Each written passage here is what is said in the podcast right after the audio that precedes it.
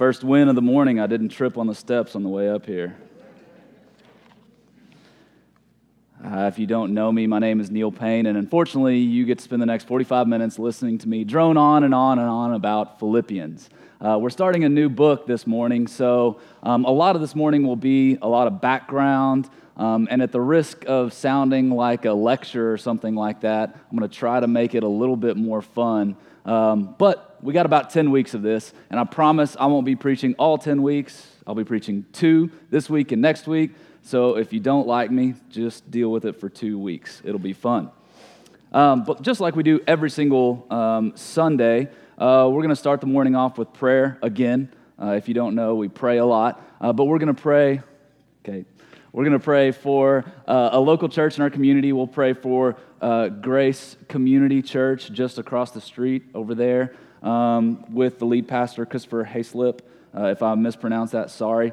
Um, I don't know anything about uh, the pastor at all. I do know that I know a ton of, of people that go to Grace, and I love those people, and I love Grace. So uh, we're just going to pray for them anyway, because God knows the details. We're also going to pray for an unreached people groups, uh, the Gujarati people of Myanmar, um, Burma. Uh, 35,000 people, 0.8% Christian. Uh, only 0.4% evangelical Christian, the other 0.4% is uh, Catholicism, but their main religion is Hinduism. So let's go ahead and start the morning off with prayer or continue the morning in prayer. Father God, just thank you so much for who you are, God. Thank you for allowing us to be here on a Sunday in a free country, God. Um, very much so unlike the Gujarati people in uh, Burma, God. Um, it is a tough place to be a Christian in Burma, God, with 0.8% uh, believing in you, God, but we know that you can turn that 0.8% into 80%. And we just just pray that fervently, God. Uh, send somebody from our membership, send somebody from Grace's membership, send somebody from Greenville, Texas. Uh, just send people to your people in Burma, Father God. Um, God, just, just help us uh, know how to serve the Burmese people, God, whether that be through prayer. Um, God, just help your name be um, just a just worshiped there in Burma this morning, even with just a small number. Um, God, we also pray for uh, Grace Community Church, uh, Pastor Christopher Hayslip, God, and the community that they have there at Grace. Um, we just pray that they be worshiping you this morning. Uh, we just pray that they be glorifying your name in such a manner, God. Um, help us as Crosspoint to know how to be uh, partners in the gospel with, with Grace Community, God. Help us to enjoy the same Creator that they're enjoying this morning. Um, and ultimately, God, just thank you for allowing us to be in the same community, uh, just teammates in the spread of the gospel. And lastly, God, I just ask that you pray for me um, or, or be with me as I'm sharing um, this morning. Um, God, just expose your word uh, through me. As many babbles and stumbles as I'm going to have, God, I just ask that, that you get the glory um, and you uh, allow your people to just worship well. Um, God, we just love you. We love you. We love you. It's in your holy name we pray. Amen. So, also, something about me is I'm very linear in nature. So, I'll have a, a nice, tidy outline. And what it looks like this morning is we're just going to read the passage. Uh, we're going to read Philippians 1 1 through 11. And then we're going to go back to Philippians, um, just kind of go back in time to the history of Philippi and to kind of look at like what the people were like. And, and Paul wrote this letter to the Philippians. So we'll kind of deep dive into history. It'll be a little bit of a history lesson. And then we're going to go back and read the passage again with that knowledge, um, with that understanding. And lastly, um, I just have about 37 application points, and then we'll get out of here just in time for the uh, Kansas City Chiefs game, as Michael was saying. And I am a Patrick Mahomes fan, so that is something that we have to worry about. Um, but what I will say is if you hear anything that's really clever or catchy or witty or cool, I promise it did not come from me. I want to give credit where credit's due. Um, I did a lot of studying over guys like Mark Dever, John Piper, Matt Chandler, Peter O'Brien, David Platt, so on and so forth. So, so I stand on those guys' shoulders. I promise I'm not that witty and smart and funny. So if you hear something awesome, definitely know that it's from those guys, and I promise it's not from me. With that being said, let's go ahead and stand for the reading of God's word. Philippians 1 1 through 11. Paul and Timothy, servants of Christ Jesus, to all the saints in Christ Jesus who are in Philippi with the overseers and deacons. Grace to you and peace from God our Father, the Lord Jesus Christ. I thank my God in all my remembrance of you, always in every prayer of mine, for you all making my prayer with joy, because of your partnership in the gospel from the, from the first day until now. And I am sure of this, that he who began a good work in you will bring it to completion at the day of Jesus Christ. It is right for me to feel this way about you all, because I told because I hold you in my heart, for you are all partakers with me in grace, both in my imprisonment and in the defense and confirmation of the gospel. For God is my witness how I yearn for you all with the affection of Christ Jesus.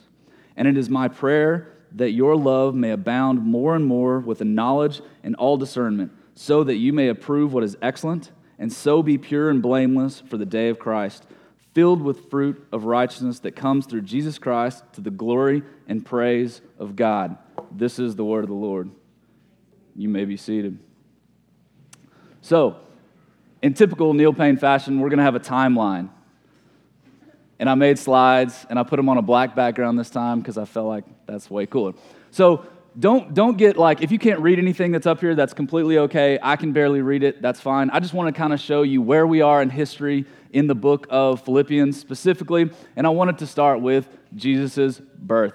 So obviously um, these dates are kind of you know there, are good guesses. Uh, you know you might see other dates elsewhere but we're going to go with these because i'm up here this morning. So uh, jesus was born 64 bc sometime in that time frame the cross happened about 30 AD or 33, Jesus' death and resurrection. 34 AD, Stephen was martyred, Paul was saved. Those are two very big deals. The church at Philippi was founded in 48 to 51 AD on Paul's second missionary journey, and we'll talk about that a little bit. And then Paul was arrested in Rome in 62 AD, likely Rome, and that's where the book of Philippians was actually written while Paul was in jail. So, not too very long after that, Paul and Peter were both martyred in 64 to 68 AD. And something that I put up there all the time is because I want us to know that we're talking about real people in a very real time frame. So I like to put dates up there that you might have heard of. Obviously, the Colosseum is a big deal in Rome. The Colosseum was started in 70 AD by Vespasian and finished by his son in 88 AD, Titus. Um, and then John dies on the island of Patmos in 100 AD, which kind of closes out the New Testament era. So the New Testament kind of spans from give or take about 30 AD all the way to about 90 to 100 AD. And then a couple of more uh, important dates. 1517, we got Martin Luther doing the whole, you know, Protestant Reformation thing. That's a very important date. Figured I'd put that up there. And then lastly, Crosspoint Fellowship in 2021 AD because we are part of the story. So that's a little bit about the timeline. Now let's talk about the history of Philippi and kind of how it got started. So, Kate, put another slide up there. If you can't see it, again, that's totally okay. If it just looks like a kidney, that's fine. But it's actually a picture of the city of Philippi in Paul's day. So, um, pretty cool. Paul would have came, come from the Aegean Sea here. He would have walked into the uh, Neapolis Gate. Um, he would have trounced around here in town. He would have gotten locked up at that prison right there. We'll talk about that. This is the marketplace, uh, the center of town, or the forum that, that we'll talk about a little bit as well. And then he would have headed on out here, the uh, Gaius Gate, um, on to Thessalonica, which is where the Church of Thessalonians would be founded later on. I just wanted to throw that up there just so you had like, when I read a book, I hope there's a lot of pictures in it. So that's kind of where I, uh, where I like slides. Um, so the city of Philippi itself, um, taking out the, the Christianity portion of it, just the city itself was founded.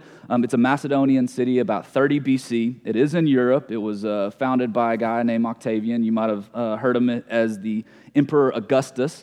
Uh, it was wealthy. It was a very wealthy city. It was situated near gold mines and silver mines. It was also a huge agricultural hub. So the city itself was really, really wealthy. Um, it was a Roman colony very, very, very Roman. Uh, what does that mean? Well, one thing is whenever someone, a Roman soldier or something, had um, like some high accolades, maybe they made it really high up, maybe they did really well in battle, they actually got a plot of land. Um, and one of the major cities that they gave out plots of land would be in Philippi. So it was really full of Roman soldier, like veterans, if you will. So that's kind of a cool little factotum. It has nothing to do with this morning, but I felt like it needed to be said. Um, so there was a wide range of religions in Philippi as well. Um, obviously, there was zero Christians at the time before Paul walked in. Uh, it had a small Jewish community, and we'll talk about that very small Jewish community. The main religion was Roman paganism. So basically, the worship of gods and stuff like that, statues, all kinds of weird stuff. They were doing rain dances. Um, it got a little bit weird. But, so that's kind of like what the city itself looks like. So now let's jump into the Christian side of the things. And um, the way the church in Philippi was established is one of the wildest stories I've ever, I've ever like studied. Uh, it's pretty cool. Um, you, can, you can see this. The, the cool thing about Philippi is you can actually read the verse by verse account on how the church was started in Acts 16, 6 through 40.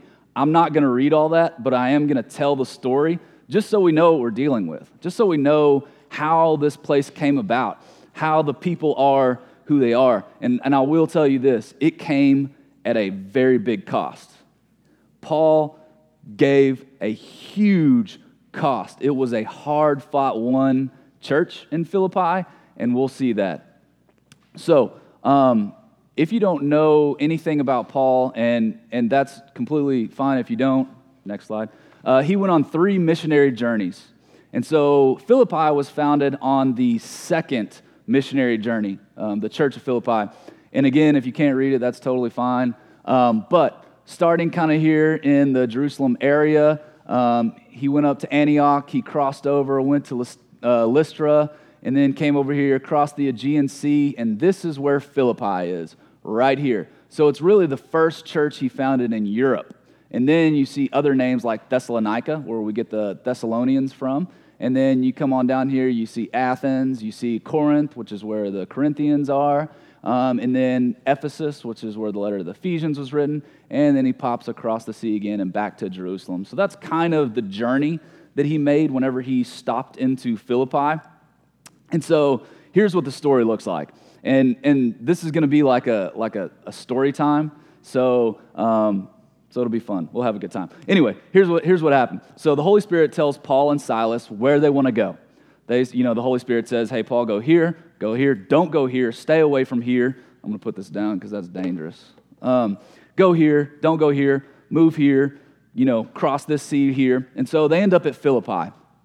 And so Paul does what Paul does. He finds a small Jewish community because he wants to go pray. Um, so, likely, uh, there was a Jewish house of prayer next to a stream. And so, Paul and Silas walk up, and it's a group of ladies worshiping God and praying as one does in a Jewish house of prayer. So, uh, Paul starts spitting the gospel, just like Paul does, and uh, God opens the heart of a, name, a lady named Lydia. And Lydia is, is a pretty interesting character. She's a merchant that sells purple goods.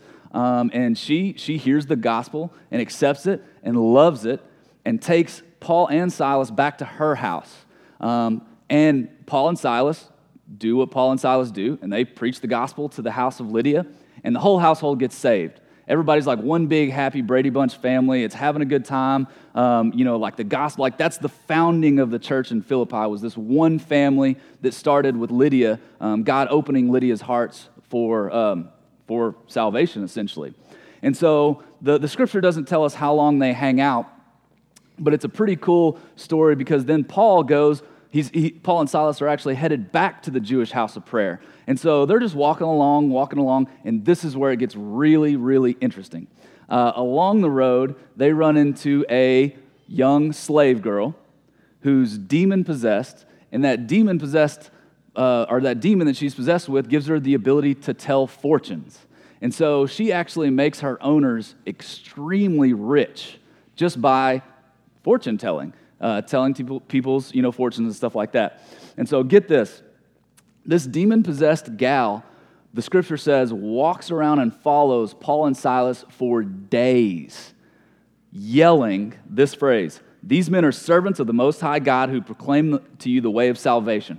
So I can imagine this just Paul and Silas walking around and this demon possessed girl just yelling at them the whole time, this same phrase for days. And get this, Paul gets annoyed, as in one does, right? He's probably trying to sleep and she's yelling at him. He gets annoyed and he turns around and he says, In the name of Jesus Christ, get out. Cast out this demon from this gal. deed's done. We're all like, woo, yeah, go Paul. But the owners don't like that because now they don't have mailbox money. They don't have a fortune telling, uh, you know, slave girl who make them money. So they get mad at Paul and Silas after they hear what happens. They go and find Paul and Silas. They take Paul and Silas to the middle of the town um, and coerce the whole crowd and the, the people of Philippi to attack Paul and Silas uh, for what they've done. Not only that, uh, they strip Paul and Silas down, they beat them with rods, and then, but wait, there's more, they throw them in jail. And not just in jail, but into the inner jail, um, which is not a good place to be. So, all this because they cast out a demon. And again, it's, it just gets a little bit crazier. This is my favorite part of the story. It's midnight at the jail, and this is a part of the story that we've probably all heard. Uh, midnight, Paul and Silas can't sleep, they're shackled up. Um, and so, what do they do? They start praising God. They start praying, they start worshiping, they start singing hymns. And next thing you know, God sends an earthquake, blows the doors to the prison open, the shackles fall off. We're all like, Hallelujah. Well, the jailer wakes up. And the jailer wakes up, runs to the prison. He sees that the prison doors are open. He immediately thinks all the prisoners are, have escaped. So the scripture says he's about to fall on his sword. He's about to commit suicide because of the shame that he had for letting prisoners go. And then Paul comes in, he runs out, he says, Whoa, hey, bro, we're all here. We haven't gone anywhere. We're still in prison. We're here. Don't kill yourself. So the jailer, because of uh, what he had seen, just begged. He basically asked Paul, How do I be saved? How do I get saved? Because he was in awe of the Lord because of what he had done. So Paul and Silas uh, and the jailer all go to the jailer's house. And that very night, the scripture says, that very night, the jailer um, and his entire household get saved and baptized. So we have family number two of the Philippian church. We start, we have the, the birth of the Philippian church starting to happen here. Next, and then here's where it goes awry again. Next, um, the town officials kind of kind of hear a little bit of what's happened. So they send the police to Paul and Silas and really the jailer they send the police to the jailer and tell Paul, or to tell Paul and Silas, hey, you guys can just go. Just like quietly leave town, please. Um, and Paul said, wait, wait, wait, hold on. You just completely threw us in jail for no apparent reason.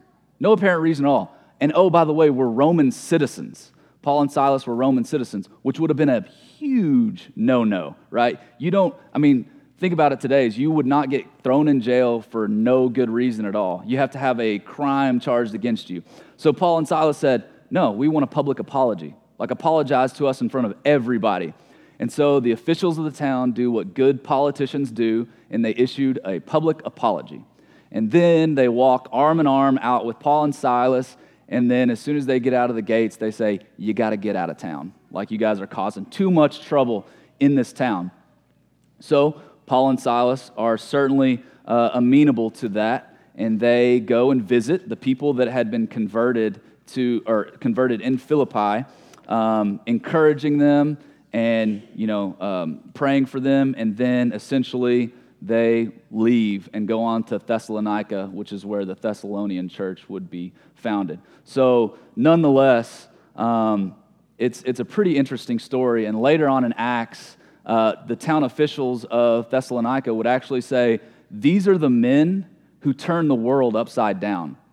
These are the men who turn the world upside down. And I think that we can easily see that. They certainly did. They were attacked, beaten, stripped, jailed, and then rescued for the sake of the gospel being spread in Philippi. It was a, far, a hard fought, won battle for the church in Philippi. Agree?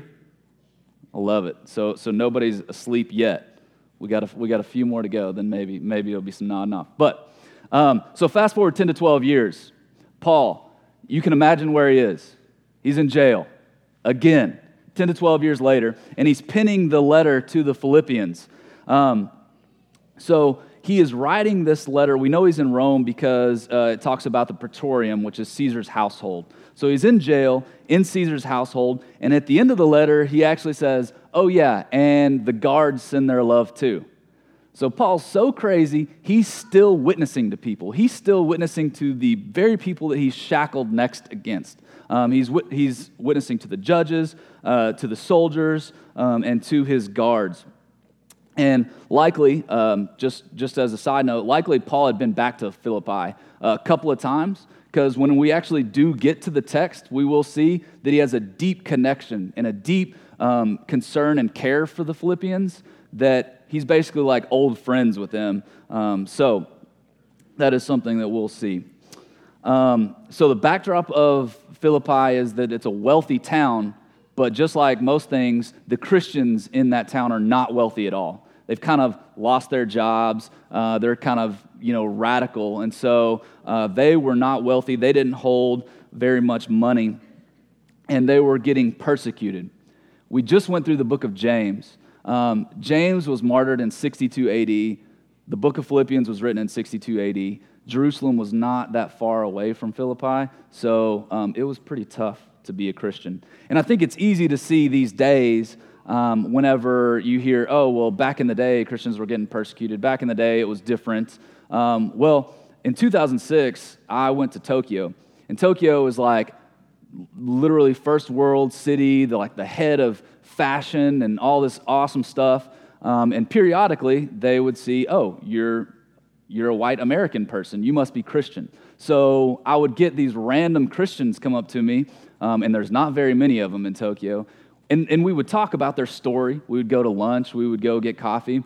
And most of them had lost their jobs, their family had disowned them, and they were absolutely broke just because they had become Christians. So it's easy in America to be like, ah, that, that doesn't really happen these days. But as it turns out, it actually is still very prevalent in the world. The people that we prayed for in Burma, um, man, it is not easy at all. So, kind of to bring it back to, to where we are, uh, despite the Philippian Christians being broke and suffering for their faith, they still regularly prayed for Paul and actually sent him support money to fund his missions. And so the letter to the Philippians is actually like a missionary support letter, thanking them for everything they had do, uh, they had done. So Paul was encouraging. He was really encouraging them. So we see that Paul in 62 AD is in jail in Rome. Um, and first of all, to be in jail in the old days, uh, I guess much like today, it, it's a source of great shame. Some great shame came about around Paul for just being in jail. But not only that, he's in jail in Rome, which is like, if you're in jail in Rome, that means you've already gone through other jails and steps to get there. It's like going to the Supreme Court. You don't have a whole lot of chance left. You're either going to be executed or you're going to be let free, but you're probably not going to be let free. I mean, hope is absolutely running to a thin margin. But um, so the, the Philippians are kind of freaking out a little bit because they have the person that started their church and one of their very, very, very, very, very best friends who's concerned for them and stuff like that. They actually are scared, they're terrified that the gospel is going to be halted because Paul is in jail and Paul is about to be executed. Keep in mind, the gospel is not that old at this point. It's about 30 years old. It's not that old. The Philippians think, I just gave up my entire life. The, the, the Christians at, Philippi, at Philippi, I just gave up my entire life. Everything I have to be a part of this, this gospel centric church. And now you're like the person that is heading this thing up is in jail and about to die. What are we going to do? We're in shambles here. So, what does Paul do? He writes a beautiful letter and though it might be a church that is young, scared, and discouraged, they are people who had generously given their very limited resources, who consistently prayed for him, and are very concerned for Paul's well being and the spread of the gospel through him. He basically says, Paul's saying, It's all good. I'm content. And despite the fact that I'm about to be executed, I'm fine. I know exactly where I'm going. And oh, yeah, because I'm in jail, so many more Christians have been emboldened by this that the gospel is actually spreading faster and more rampant than anything could ever do that we could ever think of, basically. So the gospel is fine. And this is yet another example of what the devil intends for harm, God uses for his glory. He actually used Paul's, um, we'll call it prison ministry, but I guess uh, he was actually in prison, so that's kind of weird. Uh, but but he, God uses that to actually spread the gospel even further, to embolden those Christians around. So kind of, uh, kind of switching, uh, switching tones here a little bit, or switching uh, uh, gears. the letter is actually written in a way that is very, very, very like like doty like that's probably not a word but like paul is, is loving like he's yearning for the philippians to actually um, love christ. I mean not only is he like like he's he's he's it's like a like a father talking to a son in the most tender way. And the letter is actually arranged in something called a chiasm. And a chiasm is pretty cool. It's a big fancy theological short word um, that think of like a sandwich. And so you've got bread and bread, and then you got lettuce and lettuce, and tomato and tomato. And we'll call this a patty melt. So then you got like a, like a Kobe beef morsel right in the middle. If you're a vegetarian, maybe it's an impossible burger or something like that. I don't really know. But you've got an idea at the front of the letter, and then a connection to the back of the letter. And then you've got another idea as the lettuce, and then another idea as the lettuce, and then same with the tomato. And it all comes to a pinnacle right in the middle of the letter. And so if you think about movies today, it normally like is a buildup for about three and a half hours, and then there's this big deal, and then two minutes later you walk out of the theater. Well, Paul doesn't write that way. It's more like you have a buildup, buildup, buildup, huge, big point, and then kind of a slow taper off to the end. And so the pinnacle of this letter is chapter 2, verse 5 through 11, and we won't read it, but uh, it's Christ's example of humility. We'll get there. But that's like the major staple of this letter and something that I'm awfully excited to hear. I think it's Terry. Is that you? Some, somebody's preaching that. I'm excited about it. Um, but before we go on, last thing, I promise, we're like, the work is there. We're getting there. And then I'll go fast, I promise. Um, so, the last thing, kind of a working definition of what humility looks like. And so, this letter, the, the title that I, of the sermon that I kind of put out is Endure with Humility. Humility is like one of the major themes in this book. Um, and we kind of have this watered down view of what humility looks like. So, let's climb back in the day of the ancient Romans. Um, I talked about this a little bit whenever uh, I talked about James, and I know uh, Jason talked about it quite a bit. Um, it's a very honor centric culture. They really want the, their accolades and like they want peer worship. They, I mean, think about, uh, and I think I used this already, but think about Gladiator, the movie. They use strength and honor. Like that's their, that's their salute, strength and honor. They really are an honor driven, glory driven, um, um, community, or, or I guess I guess the worldview is that of very like, look at me, look at me, I am a hero, I am a big deal. Humility in this day would have carried such a negative connotation. It was synonymous with weakness and servility. Weakness and servility. That's what humility, uh, that's what the connotation of humility was back in the day. Nowadays, if you say, oh man, he or she is humble, that's like the greatest compliment you could ever give ever.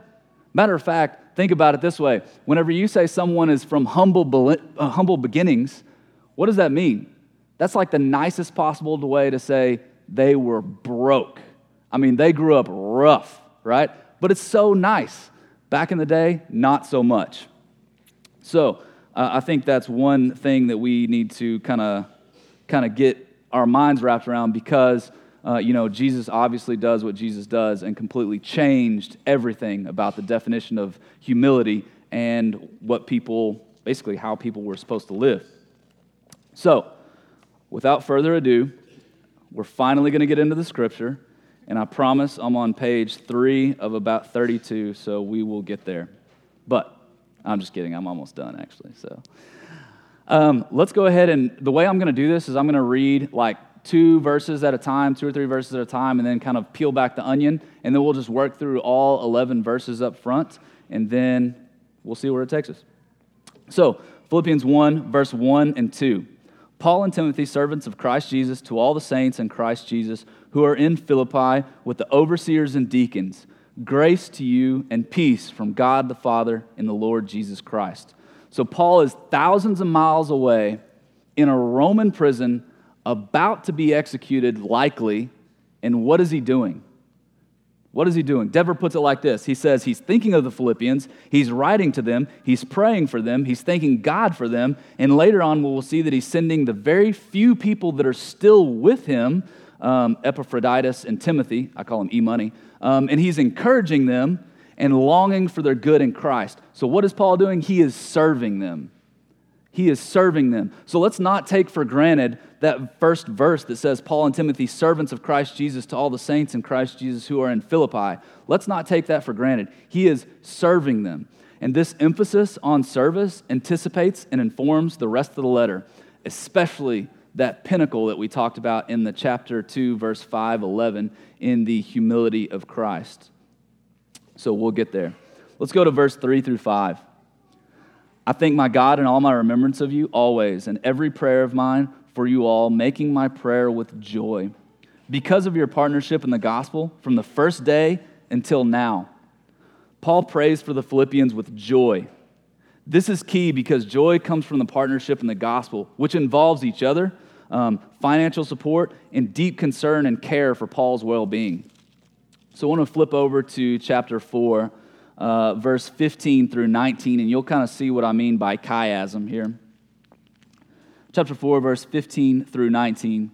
And you Philippians yourselves know that in the beginning of the gospel, when I left Macedonia, Macedonia, no church entered into the partnership with me in giving and receiving except you only. Even in Thessalonica, you sent me help for my needs once and, once and again. Not that I seek the gift, but I seek the fruit that increases your credit. I have received full payment and more. I am well supplied, having received from Epaphroditus, uh, Epaphroditus the gifts, e money, uh, the gifts that you sent, and fragrant offerings and sacrifice acceptable and pleasing to God. And may God and my God will supply you with every need of yours according to the riches of His glory in Christ. So as you can see, see what I mean by that chiasm. He's talking about how amazing their partnership uh, is in the beginning, and then he's talking about how amazing their partnership at the end is. And so, one thing I want to point out is Paul has great joy for the Philippians, even in the most dangerous of situations. Even in the most difficult circumstances, Paul is still writing to the Philippians with joy. Let's go to verse 6. And I'm sure of this, that he who has began a good work in you will bring it to completion at the day of Jesus Christ something to point out here is Paul is sure of God's commitment to the Philippians. Spiritual progress is not rooted in us. Thank God. It's rooted in what he is doing, what he has done, and what he will do. It has very, very, very little to do with us, and thank God. I can take a sigh of relief uh, because I know I'm a knucklehead. So, some of you might not agree uh, with me on this, but uh, this is a very strong verse uh, that, that to let us know that we have a sovereign God, and that's okay. We have a sovereign God. The Philippians and you and I can have confidence um, that them and us as believers, um, that God who has saved us will not let us go. And that's relief. Verse 6 very vividly tells us that God saved us and will not let us go.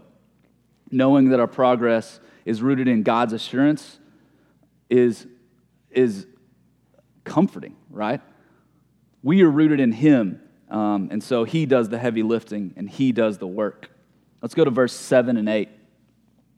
It is right for me uh, to feel this way about you all, because I hold you in my heart, for you are all partakers with me in the grace, both in my imprisonment and in the defense and confirmation of the gospel. For God is my witness how I yearn for you all with the affection of Christ Jesus. So Paul longs for the Philippians, not with like some grandiose, uh, like, oh, like missionary evangelism type of deal of I love the whole entire world. He specifically states that he loves the Philippians. He's got a sniper round love for the Philippians. Remember, this was a hard fought one battle for the church of Philippi. And anytime, if you've ever been a part of a sports team or, or you've like really, really, really worked hard for something, you hold that in high regards. You're like, man, I, that's it. We did it. We did it. You know, we won. And so that's kind of the, the tone that I feel like Paul is using here. Paul, Paul's imprisonment would have been a source of great shame, like I mentioned, but nonetheless, the people, the, the Christians in Philippi, stood with him in solidarity. They stood with him despite the shame of imprisonment. He was so encouraged by this that he was sharing the gospel to his captors, as I mentioned before. He was sharing the gospel to the soldiers that were chained right next to him.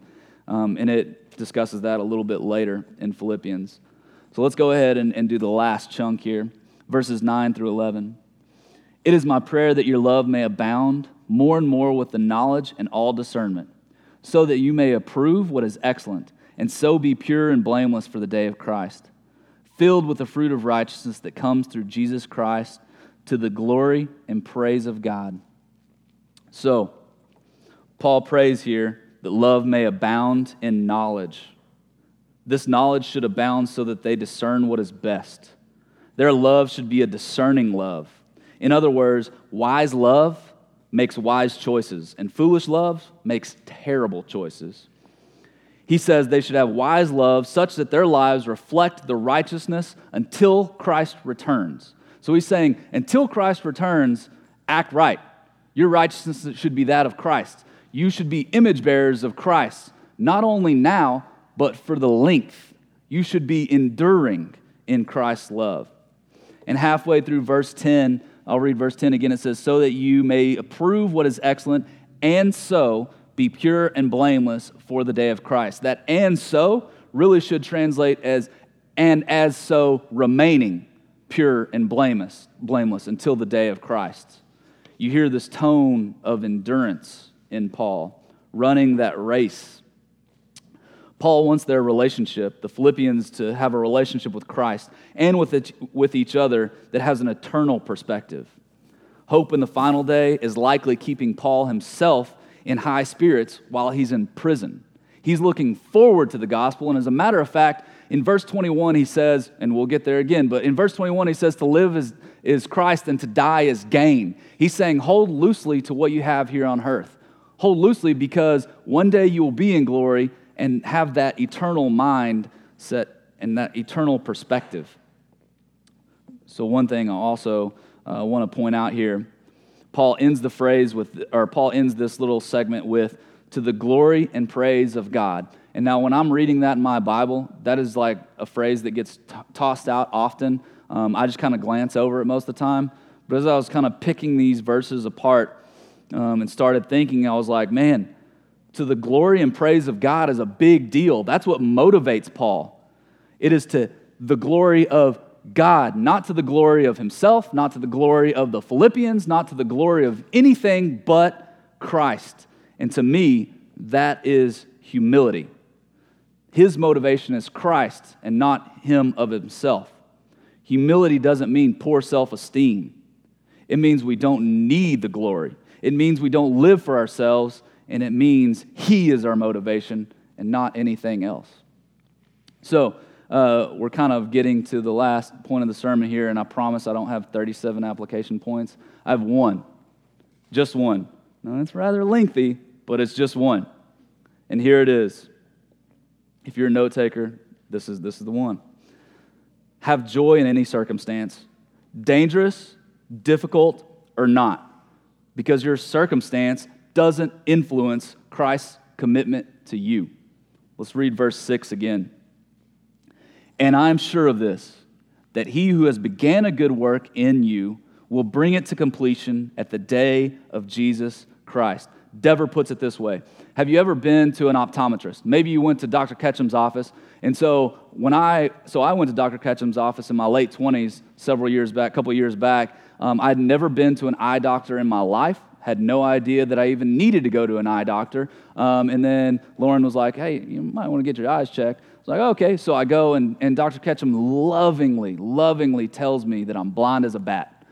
I just thought blurry eyes were normal.